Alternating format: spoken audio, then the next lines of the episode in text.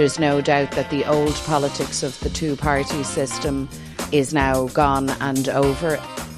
I don't need lectures from you or anybody on, on the Sinn Féin side of the House. We're very reluctant to kind of say what's red lines, but, but we do have to take climate seriously.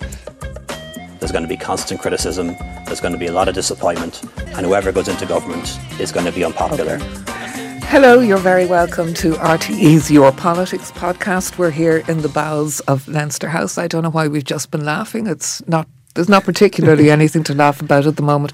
But with me, Paul Cunningham, Sandra Hurley, and me, Holohan, to share their wit and wisdom on the political week just gone.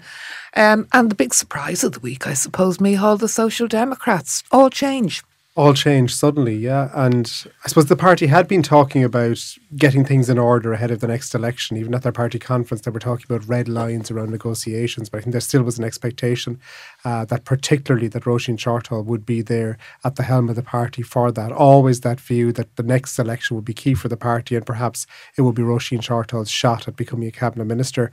Perhaps that's still a possibility, but there will be a new leader in place now. As political departures go, it was a surprise, but it was good humoured and it seemed fairly relaxed.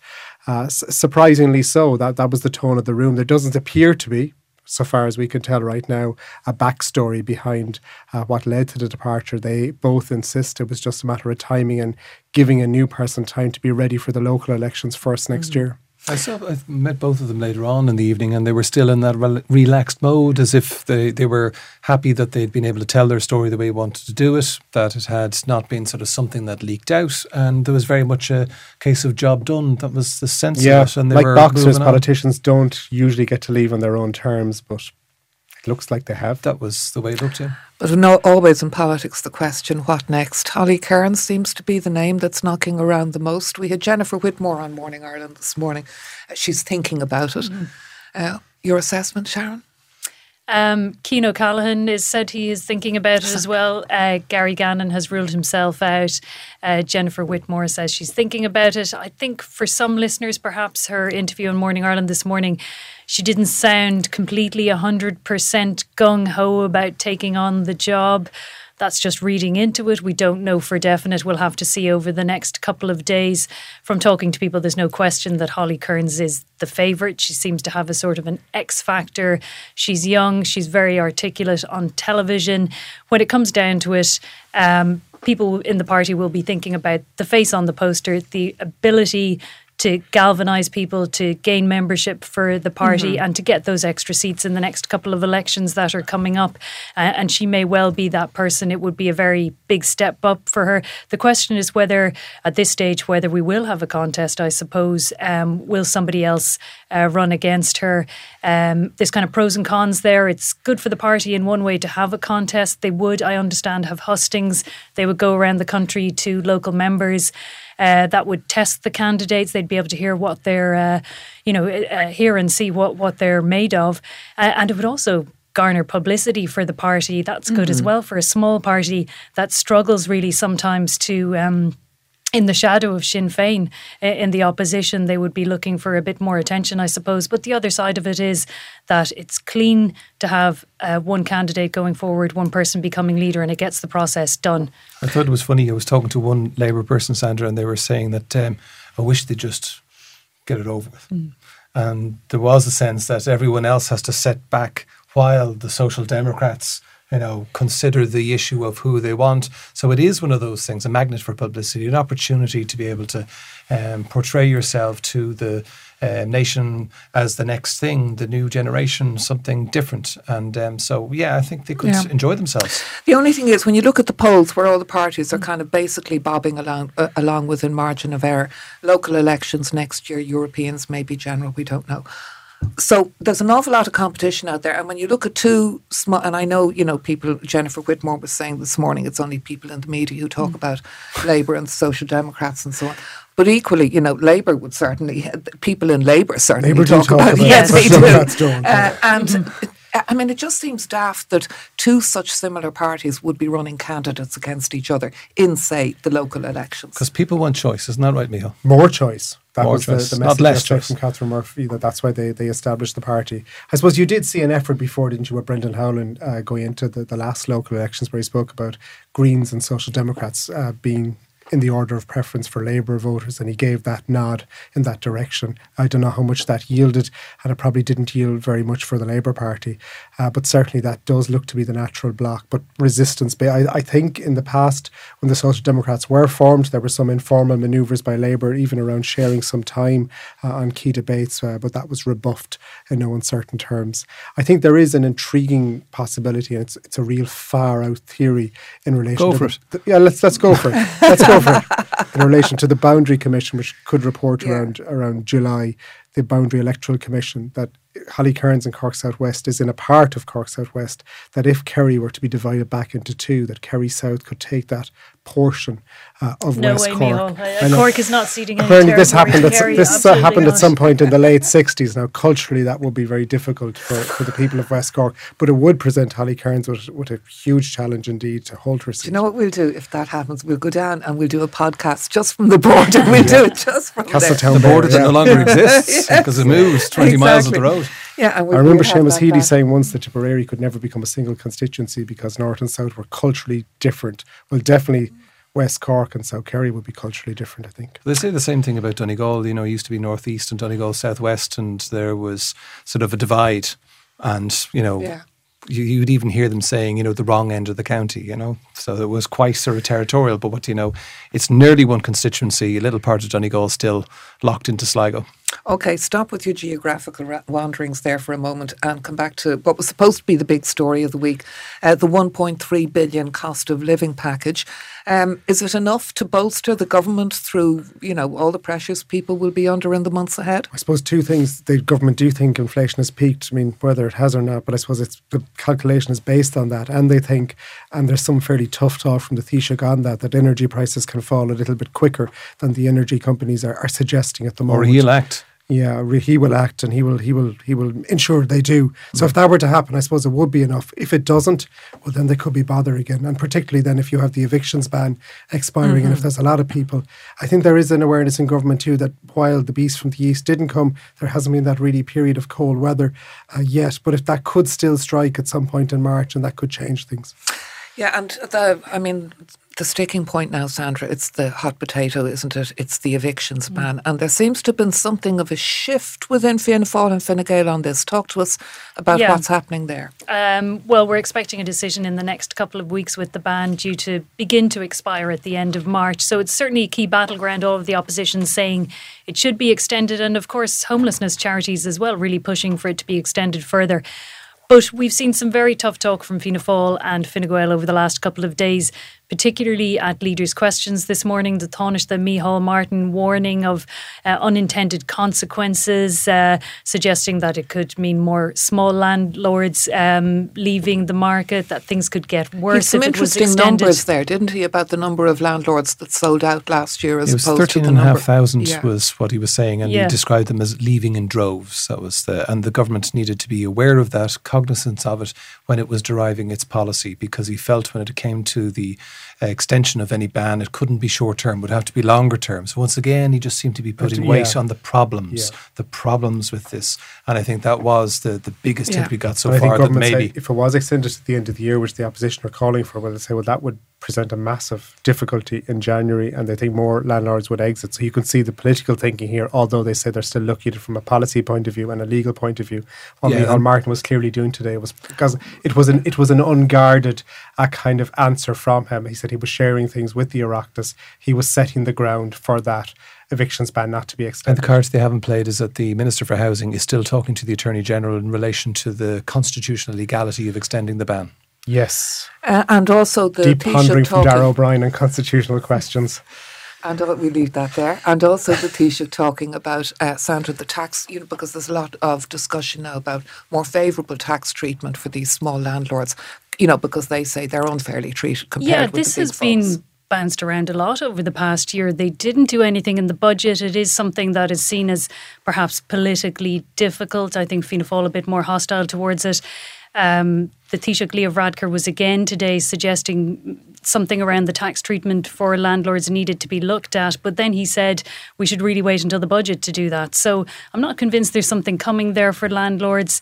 Uh, I think the danger, however, for the government is the homelessness figures uh, yeah. shooting up pretty fast because they have gone up over the last couple of months. But people who work in the area will tell you that um, the number of evictions has really uh, slowed down. Obviously, many evic- most evictions are not happening. There's a few, obviously, those. Uh, but uh, the numbers would be expected to go up, and that's politically that's really really damaging for the government. We're going to get, I expect, more homelessness figures tomorrow. So uh, let's see what has happened uh, over the past month. And that's I what the Social the Democrats, co- sorry, Miel, that's what the Social Democrats co-leader um, current, uh, Catherine Murphy was warning was that if homelessness figures are going up when the ban is still in place, if you lift the ban without having a really good plan in place, it's going to become a torrent.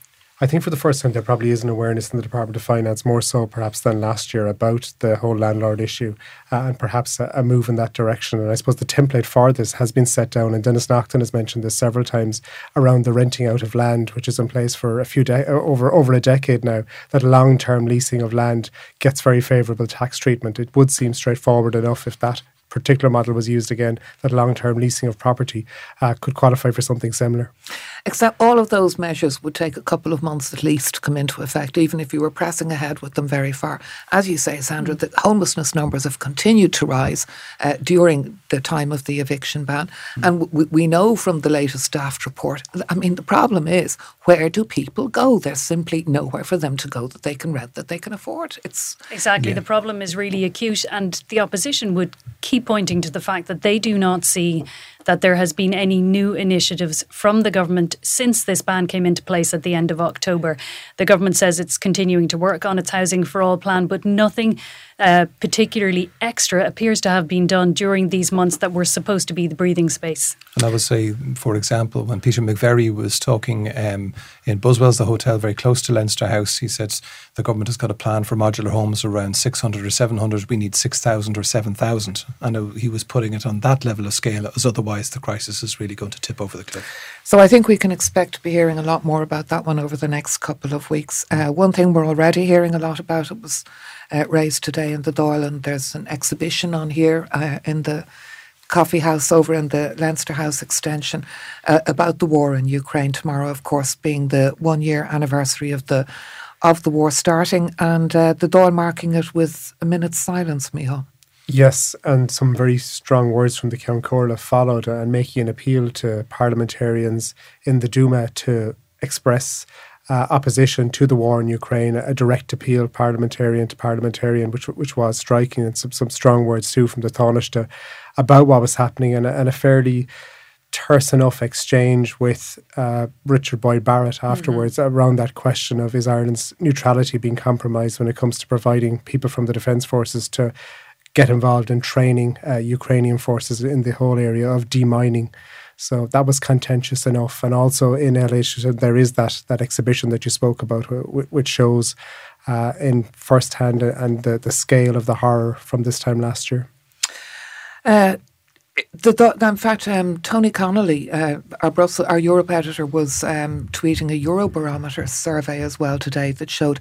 I mean, I think we're one of the highest levels of support for yeah. Ukraine and Ukrainian people and support and for Ukraine in the European context the and welcoming yeah. um, the numbers as well. And Tony's obviously he was there when the war started. Um, he's back there for another year, uh, uh, sort of one year on, and um, has been giving some analysis about where the country is and where the war is. A year ago, um, I was on the borders of um, Poland and Ukraine watching those hundreds of thousands um, coming across the, uh, the border, the women with their children, because the men folk of fighting age were being left behind and they were crossing over with a couple of plastic bags, not knowing um, where they were going and not knowing what was happening to all of their loved ones behind them. It really was absolutely gut wrenching and horrific to see that. And one year on, we still don't see a, a game out of this war. One of the interesting dimensions to it will be the influence of the Chinese, who are um, not saying very much, but beginning to um, formulate some form of plan. Um, and that'll be just interesting to see yeah. um, what way that works out. But one year on, it's still just so grim.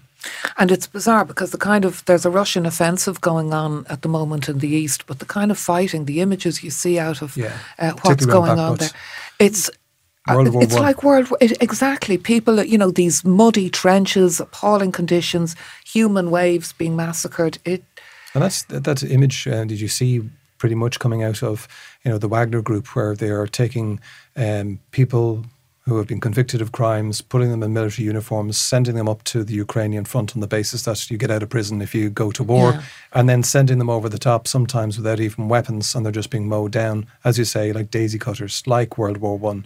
And some of the images over the past week of where you're seeing the death toll in a small area in just one day. Yeah. It's it's. And of course Ukrainian civilians like those in Bucha, they're braced now for you know possibly more missile strikes tomorrow as Russia marks the anniversary uh, its way. One one other. Um, Issue that actually didn't happen this week more than anything. No protocol deal, Sandra. We were all, it was supposed to I know, happen we on were all Tuesday. excited, Rishi Sunak know. was going to his cabinet. We are ever optimistic, and it looked like all the choreography was there really just to help Rishi Sunak over the line. You know, the deal we were told was done, but all the optics uh, and him travelling to Europe uh, and travelling to Belfast, it all seemed to be there just to help him to sell it at that final hurdle. But we've seen a hardening of language from the DUP over the last couple of days. It certainly isn't going to happen in the next little while. Uh, so I think we've fallen back a few steps, uh, unfortunately. So uh, we can only hope that they manage to to get it together over the next week or two. But it is definitely it has slipped back a fair bit this week. It Did he show- bottle it? Um, well, I think it was interesting to see the difficulties that he faces. You know, um, yes, he's the new leader, but he's got problems on the left and right. And it was the intervention of Boris Johnson who decided, out of the blue, to write an opinion piece saying, "Don't get rid of that protocol bill, which is going through." Um, the Houses of Parliament, which effectively allows the UK government to rewrite anything it wants, and that is incendiary. That is the trade war. If that goes through, that's what's going to happen. So, when we thought we were heading towards a deal, then Boris put his oar in, and suddenly things began to shudder again. Yeah, it'll be interesting uh, to see how that one plays out. But again, I suppose a reminder, we got an awful reminder, didn't we, from Omagh last night of what's at stake here. And, you know, so much talk about trying to get power sharing back together in the run up to the Good Friday Agreement. Last night, a reminder that awful shooting of somebody, you know, who's out doing football training with a team. Um, a reminder of, you know, what was and what can't be. But nobody wants to go back to, well, apparently one or two people do.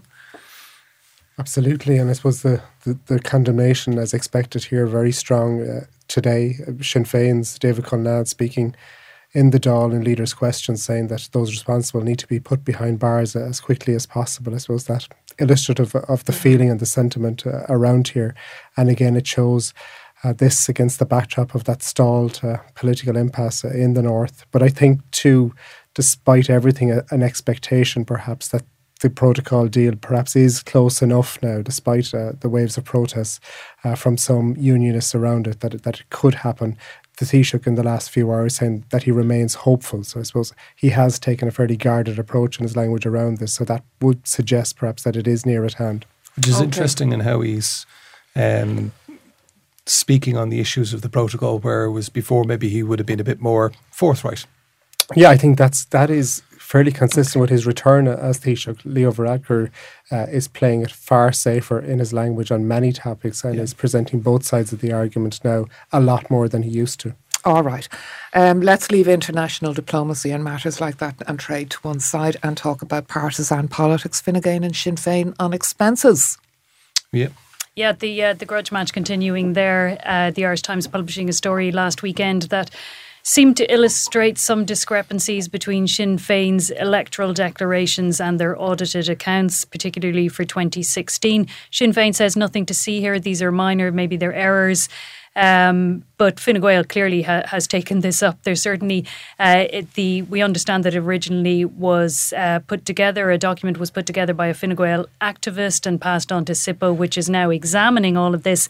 But it's not at the stage of an official investigation. But Fine Gael has certainly seen it as ammunition uh, to fling at Sinn Féin and has been relentlessly doing that over the past week. And it looks also like partly revenge for the Paschal Donohoe expenses uh, war over January. They were very hurt. They were very They were hurt. very hurt. And Paschal remains hurt, judging by his press conference yesterday morning uh, on the streets uh, around Leinster House with other ministers, saying that Sinn Féin have to be held accountable to the Dáil in the same way that he was. Uh, equally, Fine Gael, of course, were saying throughout that that SIPO had to be given time and space, but they, they believe now Dáil accountability for the lead opposition party is more important. What else came up at that news conference yesterday? Well, yes, quite a surprise, really, that the government chief whip admitted trying cannabis in her 20s, Hildegarde Naughton, but it wasn't for her. And uh, Neale Richmond, another junior As minister, in, Wasn't wasn't, for for her, her, I mean, as in she something that didn't she Wasn't didn't want for to do. She yeah. didn't yeah, like it. yeah. wasn't for her. Yeah, yeah. As in, it wasn't for me. That was exactly exactly. Neale Richmond too was asked the question. This, of course, all in the context of two things. One, Dessie Ellis making comments that cocaine was everywhere, and he, he believes it is in Dáil Éireann as well, and also the setting up of the Citizens' Assembly on drugs. The junior minister Neale Richmond saying he had tried cannabis in the Netherlands. Uh, that was the difference there, and it was a horrible experience. Paschal Donohoe uh, never uh, dabbled in anything like that. And Simon Harris had been at that press conference, but had to go away to take a, a Dáil question at the time. But he did stick to his line, which is interesting uh, as well about recreation. because he was going on, he, he was raising Yeah. this in the thought. Yeah. He was, yeah, that, that he believes it's far too prevalent recreation drugs, uh, and he's making a link between that and gangland crime, and people have to be mindful of that. Uh, so it's kind of two messages coming. I think there, there's like there's it has to reach a point where we have to sort of nearly get over this. Uh, Labour um, TD on Ó Ríordáin um, was making statements on the plinth last week that people in the media taking drugs, politicians had taken the drugs, and we just need to get on with this. And when it comes to the Citizens' Assembly, we nearly have to stop at step one and nearly accept we know that there's an awful lot of drugs washing through the country. We have to talk about criminalisation of those who take it, which particularly affects those in deprived areas. And we have to talk about all the other amounts. So let's get the old um, Citizens Assembly up and running. Then the next piece in that jigsaw, jigsaw, we had the terms of reference which went through the Iraq this, this week. The next thing is who is the chairperson going to be. And I think that's going to be key uh, with regard to how the um, business of the Assembly is handled. I think as an issue, though, I don't see the path for this one. I think the Citizens' Assembly in the past has been able to chart a course, even if it has been a difficult course. If you have Simon Harris, who clearly is a man with leadership ambitions in Fine Gael, really sending a signal out to those within that party uh, who would be seen to the right of it around law and order and the Yeah. importance of it. He clearly is doing that. It does seem, if the recommendations come back from the Citizens' Assembly, can you even have cohesion guaranteed within government? Except, except, ex- so- sorry, Sandra, go on. Well, I think uh, you're unlikely to see a decision before the next election. I mean, it's contentious. So, whatever the Citizens' Assembly comes up with, and in the past it has surprised people on abortion, people at the That's Citizens exactly Assembly the went point much further Yeah. than people expected. Nobody, none of us, Exactly. nobody could have predicted. And there, the, Yes. I, do you know, even the most pro-choice TD at the time here in Leinster House could not have predicted that the change that followed mm. after the setting up mm. of that Citizens' Assembly on repealing the Eighth would happen within this body politic in that space of time. So w- we could all be surprised. I suppose its real key is that if you set it up quickly, and we've been told that it'll be set up by April, which means it reports back by the end of the year, which means it goes to committee in 2024. And if it is, you know, eye catching in relation to what they want to do, then trying to get that um, through the Oireachtas in the last six to eight months is going to So be don't hold won't your breath. happen. Don't Yeah, hold your I I breath. don't think so. Not before an election. Write that down now. Yeah, And Early that, says play it not back. going to happen. and that Fine Gael Prescott, that was supposed to be about the cost of living, was it? Sandra? Yes, uh, Yeah. I think uh, you know a little ruse that Fine Gael have done. They did it previously after the budget went on a canvas of commuters around uh, Dawson Street. They did So the same thing. Cunningham said to an unsuspecting public. Yes, yes, just going about their daily business when they're accosted by some cameras and some politicians. And uh, yeah, they tried the same thing yesterday, but it was definitely overshadowed. The main newsline out of it was around Hildegarde Naughton. But uh, it's quite funny if you watch the footage when Hildegarde Naughton is saying that she did try cannabis uh, once in her 20s. Uh, Paschal Donohoe seems very uh, disapproving and is sort of. Uh, Almost kind of tut tutting in, in the footage. So uh, He's shaking some- his head. Yes. He's grimacing. His lips are pursed. His eyes are downcast. Not happy. All the body language is going. Oh, you can see the memes coming right now, can't you? All right, well, that's it from us for this Thursday. We'll be back with you again at the same time next week. And if you enjoyed listening to Your Politics, please subscribe and leave a review. Until then, from Sandra, Micheál, Paul, and me, Áine Lawlor, goodbye. Talk to you soon. Bye bye.